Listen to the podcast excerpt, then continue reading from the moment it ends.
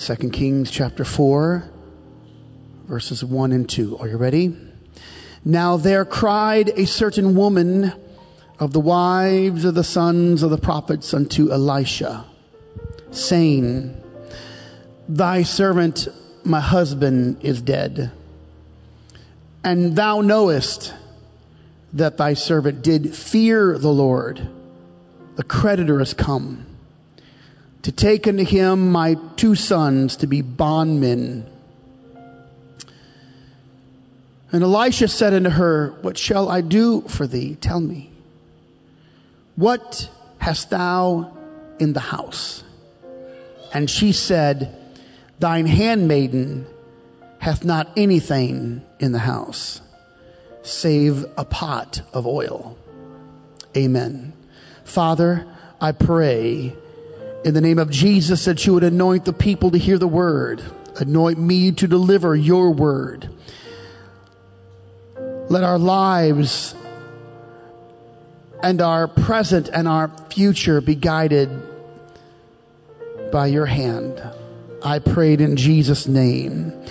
You are doing your work right now in this day and in this time and in this season. It all belongs to you. The times and the seasons are in your hand, Lord. Let the children of the Most High God, let them trust in the only one that matters. In Jesus' name I pray.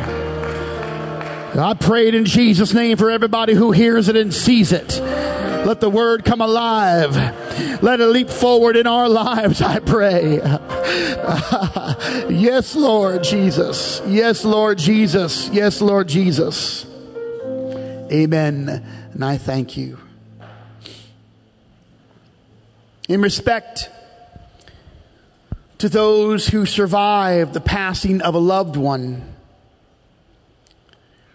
it is enough to deal with the loss. Other pressures just compound the grief. The undone always adds to the encumbrance of the moment. From the purview of the scripture, it seems that a few thousand years have not taken away the sting of financial duress. In those days, however, the remaining debt was left to the physical labor of the family left behind. The law made provisions for the lender to at least recoup something by conscripting the children into their service. Such a compulsory act was common in those days, especially among the poor who had no way to pay. Debt, balances, and the like were paid off through physical means. It was a common practice. We know that the law will allow the creditors to come and take the sons of this widow. She has said as much to the prophet. They will work until the debt is paid in full or until the year of Jubilee, whatever comes first. Bills must be paid and without money to pay, the enlisted labor of her sons will be required. But the fact did not lessen the burden, the composite of it all death and debt, burial and forfeiture. This was the sound of a widow and a mother with a plea for help. But reality stares blankly into the provisions of the law. It offered no respect or pity. These are the stories of real people with real lives. This is our history, the teachers and leaders and guides of our lives. So consider the moment today, a widow, a mother, she knows the law. She knows that her sons will live out a significant portion of their lives working for nothing. The anguish of the moment, the tenor of her voice points to a long wait. Perhaps by the time the debt is paid in full or jubilee, their youth or young adult years will have vanished. Both are so fleeting. Of this I know. Marriage will have to wait.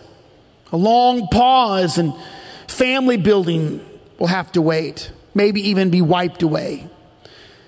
Serfdom seems the status of those meager means. The effort of the widow is clear. Keep the creditors away. Keep the law from sinking its justifiable teeth into the lives and years of her sons. The good man that was her husband is now gone, and the prophet Elisha is her only appeal. The widow speaks of their connection. She says, Elisha, your servant, my husband is dead. You knew him, Elisha.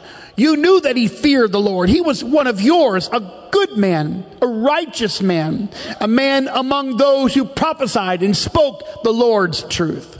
The conflict is not just that a husband and a father has died. The conflict is that he died too soon, gone without reconciling matters at home. A man of God, yes, a righteous man, no doubt, but an issue that survives him. Maybe business was not his strong suit. Or maybe he thought that he had a lot of time to make good on the loan, some credit taken in advance. But death swallowed up his plans, and the law now prepared to lay siege on those who were left behind. They survived their father, but they would not escape the debt. I won't deviate here, only to say that the expectation of the men of God has not changed. His anointing offers no reprieve for living it should have been enough for the prophet to be a prophet. But it just so happens that tragedy befalls even the most of faithful men. Even still. This widow has no time to wait. The man of her house is gone. The creditors are knocking. And the last petition has been made to the lead prophet of the land. Elisha has heard the story. He understands the intensity and the passion in this mother's fearful heart. And Elisha asked the question, What shall I do for thee? Tell me, what do you have in your house? It almost appears that he's looking for a physical solution. For a moment, this mighty prophet who did so many powerful miracles, who saw so many things, is looking for a common solution to a natural problem. This prophet, filled with power and anointing, this prophet who once sent word that became the healing for Layman's leprosy, Naaman's leprosy, this prophet who raised the Shunammite son back to life, and there is so much more. And now, for a brief moment, moment, this mighty prophet looks to be pragmatic. It almost seems as if he's searching for a physical remedy for an impossible debt. Elisha hears the story. He asks the widow, What is in your house? Or in, or in other narratives, What do you have left? Do you have furniture or some family heirloom? Is there anything of value? Some artifact that can be sold or offered in exchange? Elisha wants to know the condition of her means. Maybe he wanted to know how much effort she has put in to paying off the debt. Or maybe he wanted to know if she had skin in the game. Is your house full of things that can't be sold? Have you done anything? I cannot say for certain this morning, but traditional scholars purport that indeed the widow has sold off all of her possessions, either by design or by depletion. Think of it now. By design or by depletion, there is nothing left. Biblical tradition speaks about this moment in the life of Elisha. Some write that the widow has sold off all that belongs to her in an effort to keep the creditors at bay. She was trying to save desperately her sons. Those things which she sold, however, was not enough. The debt was too high and her things too scant in value. And her answer reveals as much. I have nothing. I have nothing. It's all gone. All the things that surrounded her mornings and gave comfort to her evenings. All the items that filled up the house. Perhaps gifts given through the years from friends and family. All of it gone, sold off, bartered away to no avail. The course of any marriage always comes with accumulation. But now, nothing is left. And she says as much, either by design or by depletion. There is nothing left. I got rid of it all. I sold it all. There's nothing here. We've all been home for a while now. And in these weeks, closets have been reshuffled and things have been tossed. Several people have told me their own stories about purging the house, getting rid of things that are rarely or never used, clogging up space. But in times of want, when the bottom drops out and the need seems daunting, People do more than just get rid of things they don't want. In those times, in desperate times, people sell their things. And they do so with emphasis to save a child, a son or a daughter, a life saving surgery, some medical procedure that they need money for. The things in the house mean nothing compared to the life of a loved one. Which one of you today wouldn't sell your things to save your son or your daughter, your grandson or your granddaughter? Many have excised their homes and lifestyles, cutting out monthly bills and conveniences in an all out effort to save the ones they love. Many all of us would give up our stuff if it meant the difference between life and death, freedom or prison. Read your history. You'll find families selling off their possessions to fight for the freedom of their falsely accused loved ones. And injustice was done and a remedy needed to be made. They gladly sold it off. And this widow is no different. She has lost her husband. She cannot lose her sons. Her life is upside down. The last thing she can afford is the loneliness, the endless hours of quietness, the knowledge that her children are bound as bondmen of labor, working for no gain. So the question is, what do you have in your house? That seems to be the question of this miracle working prophet Elisha, the man who held the double portion of power from that of his predecessor, Elisha, who parted the Jordan River and caused an axe head to float like a leaf. He's asking about effort and he's asking about a value system of the widow woman. First, what have you done? What have you done? Have you done your part? And secondly, what is it that you value? What is left? I hope you're getting this this morning. She has done all that she can do. She did not wait around thinking that it was someone else's responsibility to fix her situation. This mother, this widow knows enough to give it her all. She's not looking for a handout. She's looking for a word. Not everyone's looking for a word. It might even be concluded that the modern church is looking for motivational speeches or some momentary inspiration to get them to the next point of depletion. I know this. I feel it. A word from God has no end or expiration. It is good for life because it is life. And before you accuse me of being cold hearted, I'm not against raising funds for people that are in need. But I'm wondering, when did we stop seeking God for a word and start looking for GoFundMe? I know I'm drifting far from the American mind. It didn't take me long and I'm already far from the American concept and the modern Christian world. We're missing something of vital, of, of, of something of value and vital. It has to do with our value system. And the prophet asked the widow woman, what is left? What have you kept that you think is valuable? Is there anything left? Because what is left, ladies and gentlemen, is the telltale of what she thought was too important to sell off.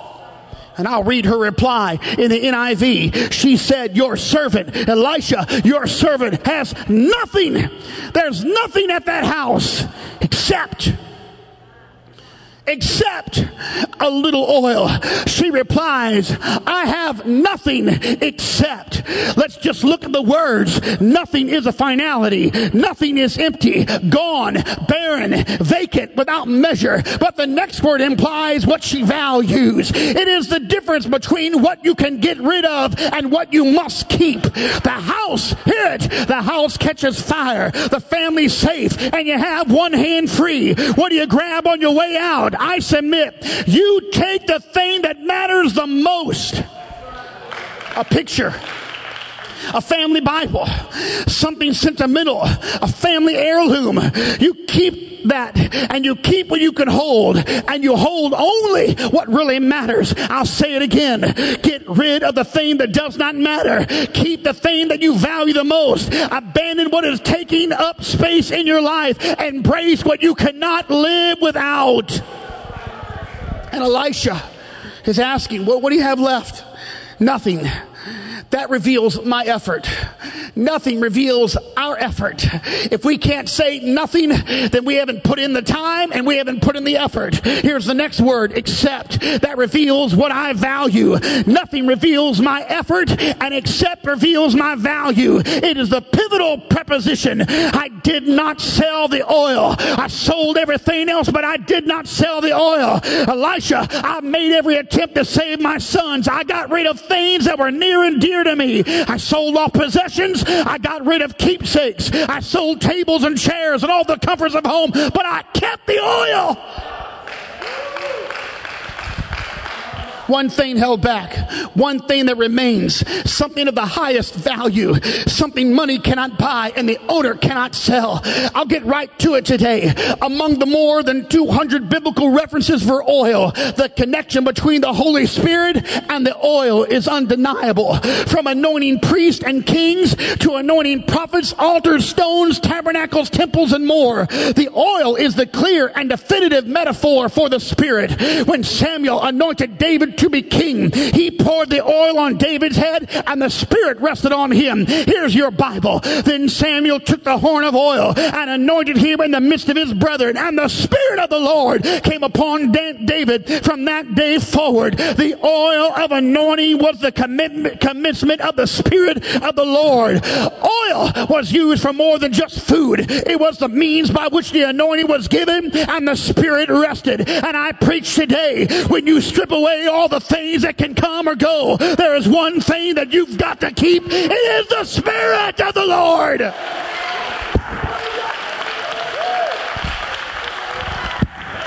Oh! Preaching about a value system that has been convoluted. Our value system has been crowded. Our value system has been altogether complicated. It's time for the Spirit to take precedence over everything in our lives. Nothing is our effort, but accept is our value.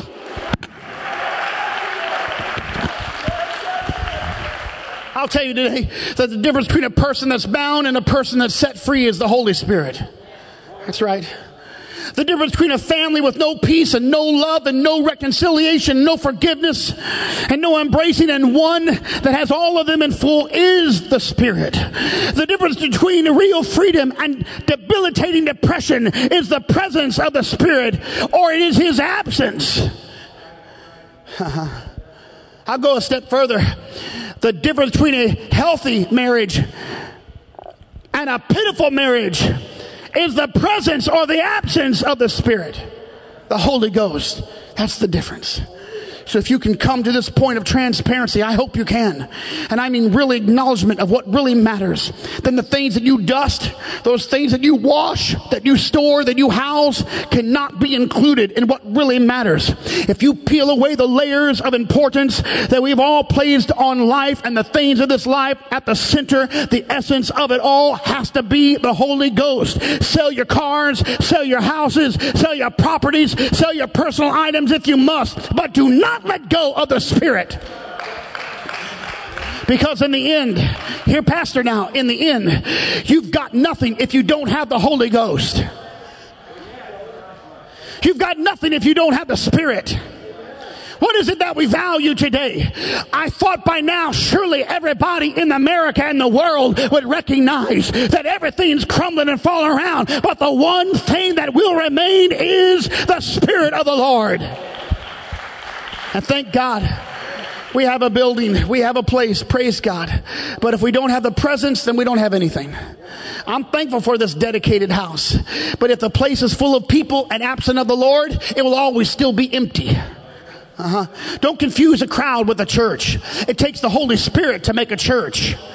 It doesn't take a building to make a church. It takes a spirit to make a church.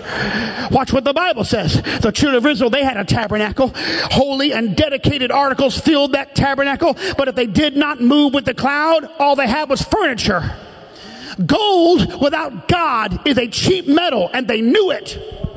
That's why they moved when he moved. That's why they camped when he camped. They shifted, gathered, stayed, ran, whatever it took to keep up with him. When he moved, they moved. If he stayed longer, they stayed longer. It was all about the crowd, the spirit, the presence. I'm working today on my value system. Here's my effort. the stripping away of all the things, the stripping away, the removal of all the things.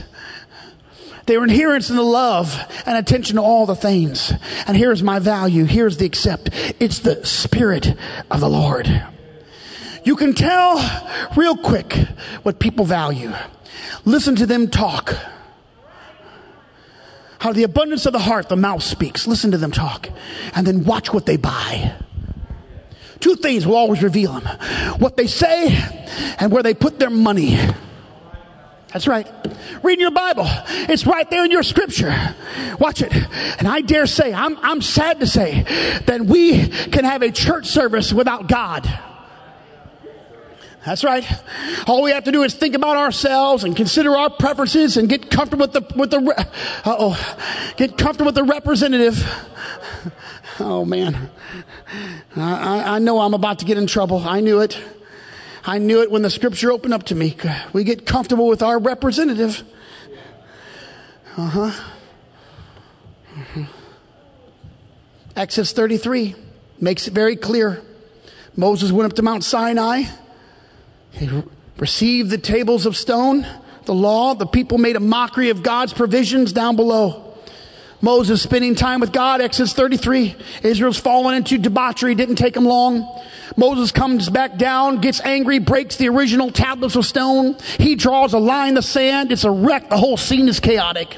So Moses goes back up to the mountain and God says, Moses, I brought these people out of Egypt because I made a covenant with Abraham. He implies it's not about them, it's about Abraham. God said, I would give the land to his children, but these people are stiff necked.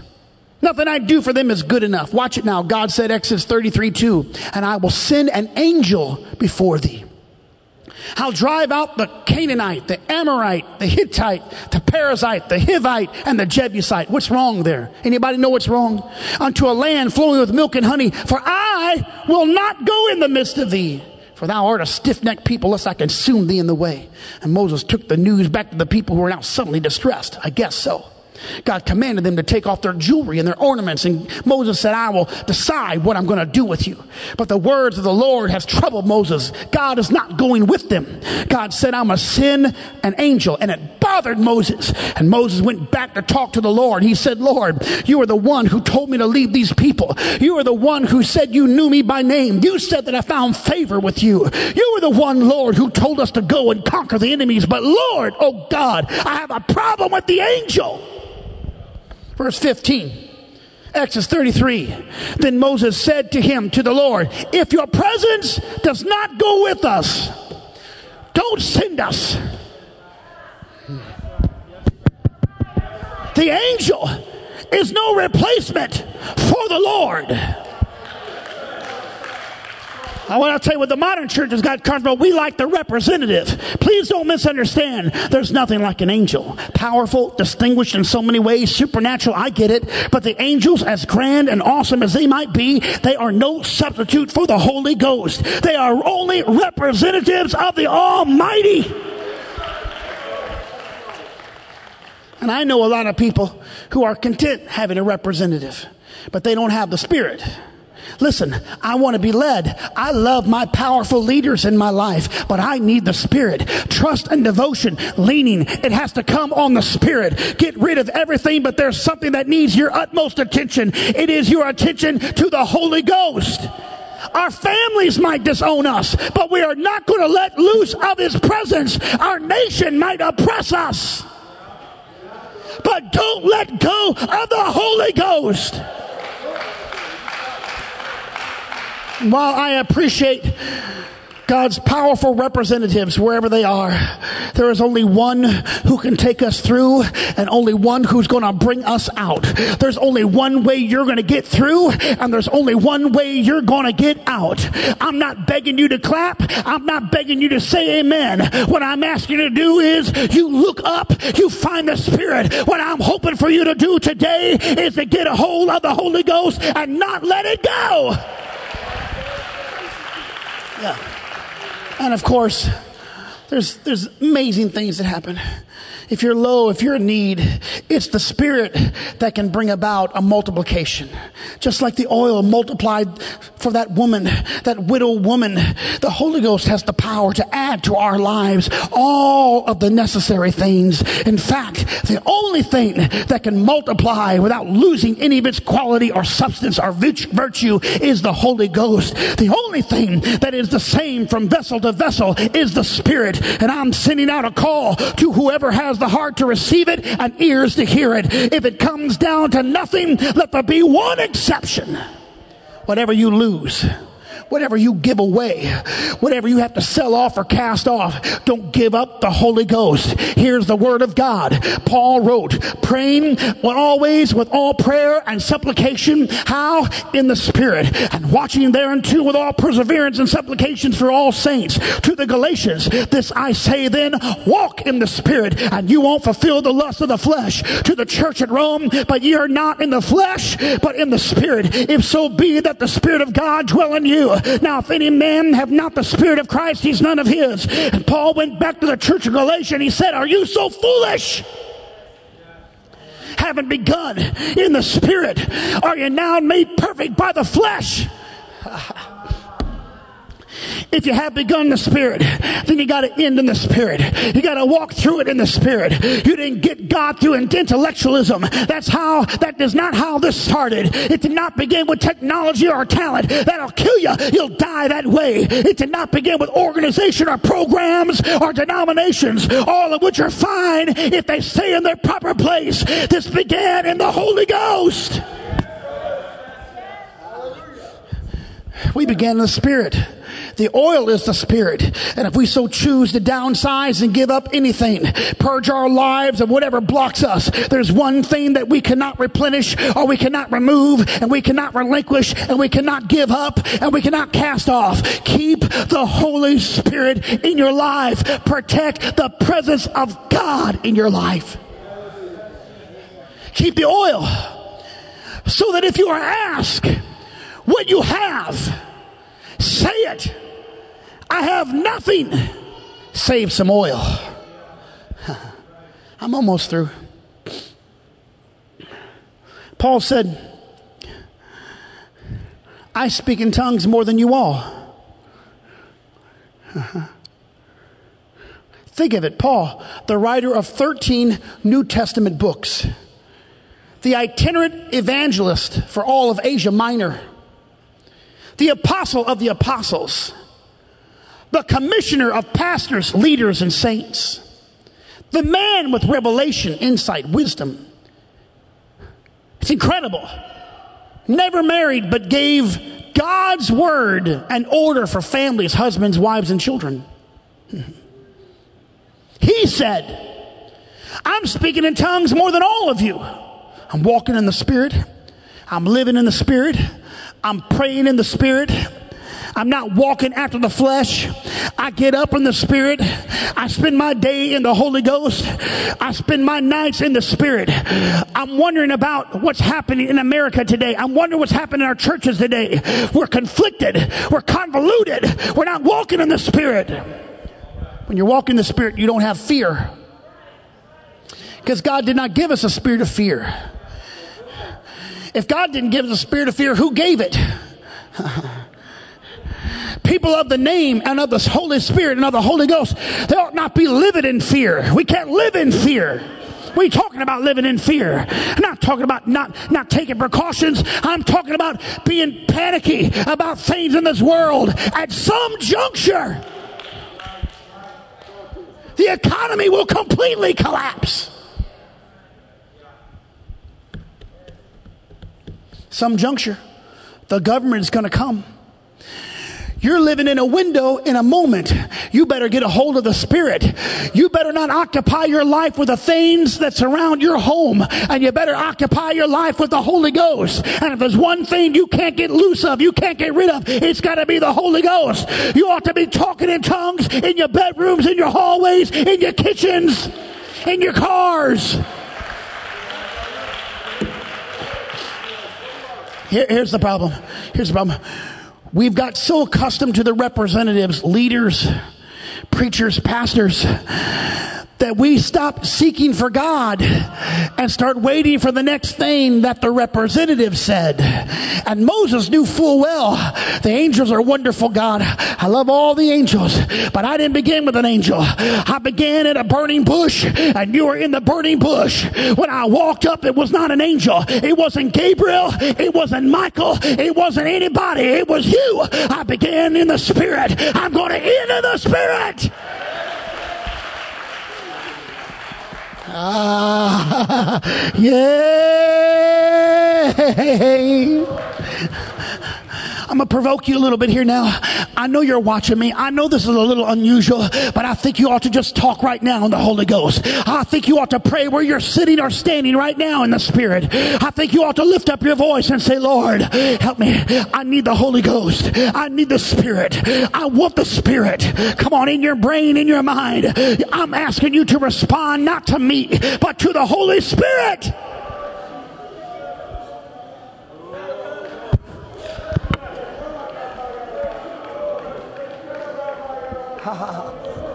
Stand your feet right now and lift up your voices and your hands and your hearts. Come on, lift up your hearts and your hands. Lift up your voices to God. Above all, open up your heart to God. Let the Spirit come in right now. Ah, ah, ah, yes, yes. Ah. Come on, I'm talking about walking in it. I'm talking about living in it. I'm talking about dwelling in it. I'm talking about being led of the Spirit, guided by the Holy Ghost. Say it. I need to be guided by you, Lord. I want to be led by you. I want to move in your presence day and night. Come on, right now, everyone. It's time to start working on your value system. You got to get your value system in play. What is the most important thing to you? I pray it's not your job. I pray it's not your car. I pray it's not your house. I pray it's not your friends. I pray the most important thing is the Lord.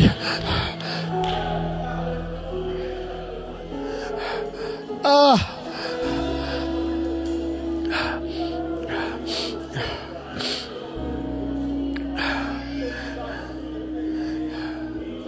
Hear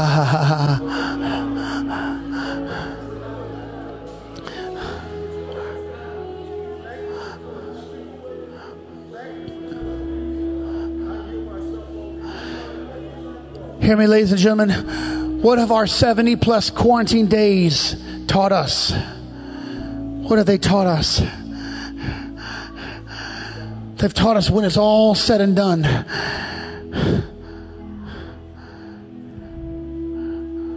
The thing that matters the most. Come on, when it's all said and done. What would happen if this house caught on fire and burned to the ground? what would happen to us. Surely you should not be devastated if an earthquake came or a t- tornado wiped it all out. The brick and mortar may or may not be replaced, but the Holy Ghost is the thing that's going to keep you and help you and restore you. Put your priorities in line if you love your family, then you ought to put the Spirit of the Lord in your home. You say to me, well, Pastor, my children, my wife, my husband, my grandchildren, my cousins, they mean more to me than anything. I'll tell you what, I'm so glad that you said it. So now get the Holy Ghost, put Him primary, and that's a better way to save them. If you have a life insurance policy, if you have any health insurance, if you have a home, a home security system, that's nothing compared to the Holy Ghost. Uh, I'm praying right now for the people, Lord. I'm praying right now for the church, for every hearer, for every heart that's open. I pray. Let there be a resurrection of the Holy Ghost. Let there be a spirit, a yearning for the Spirit. I pray right now that we would do our part. And I pray right now, Lord, that we would have a value that we are leaning on you, Lord. That your Spirit means more than anything in our lives. Uh, Come on, we're going to worship him now. We're going to take time and worship Him. We have time to worship the Lord. We have time to do this now. Come on, set some things in order. Let the Holy Ghost be the primary. Let everything, let everything be minimal but the Lord. Let everything be, be trivial but the Lord. Come on, yes, right now, in Jesus' name. Where you are, where you are, in Jesus' name, in Jesus' name, in Jesus' name. Yes, yes.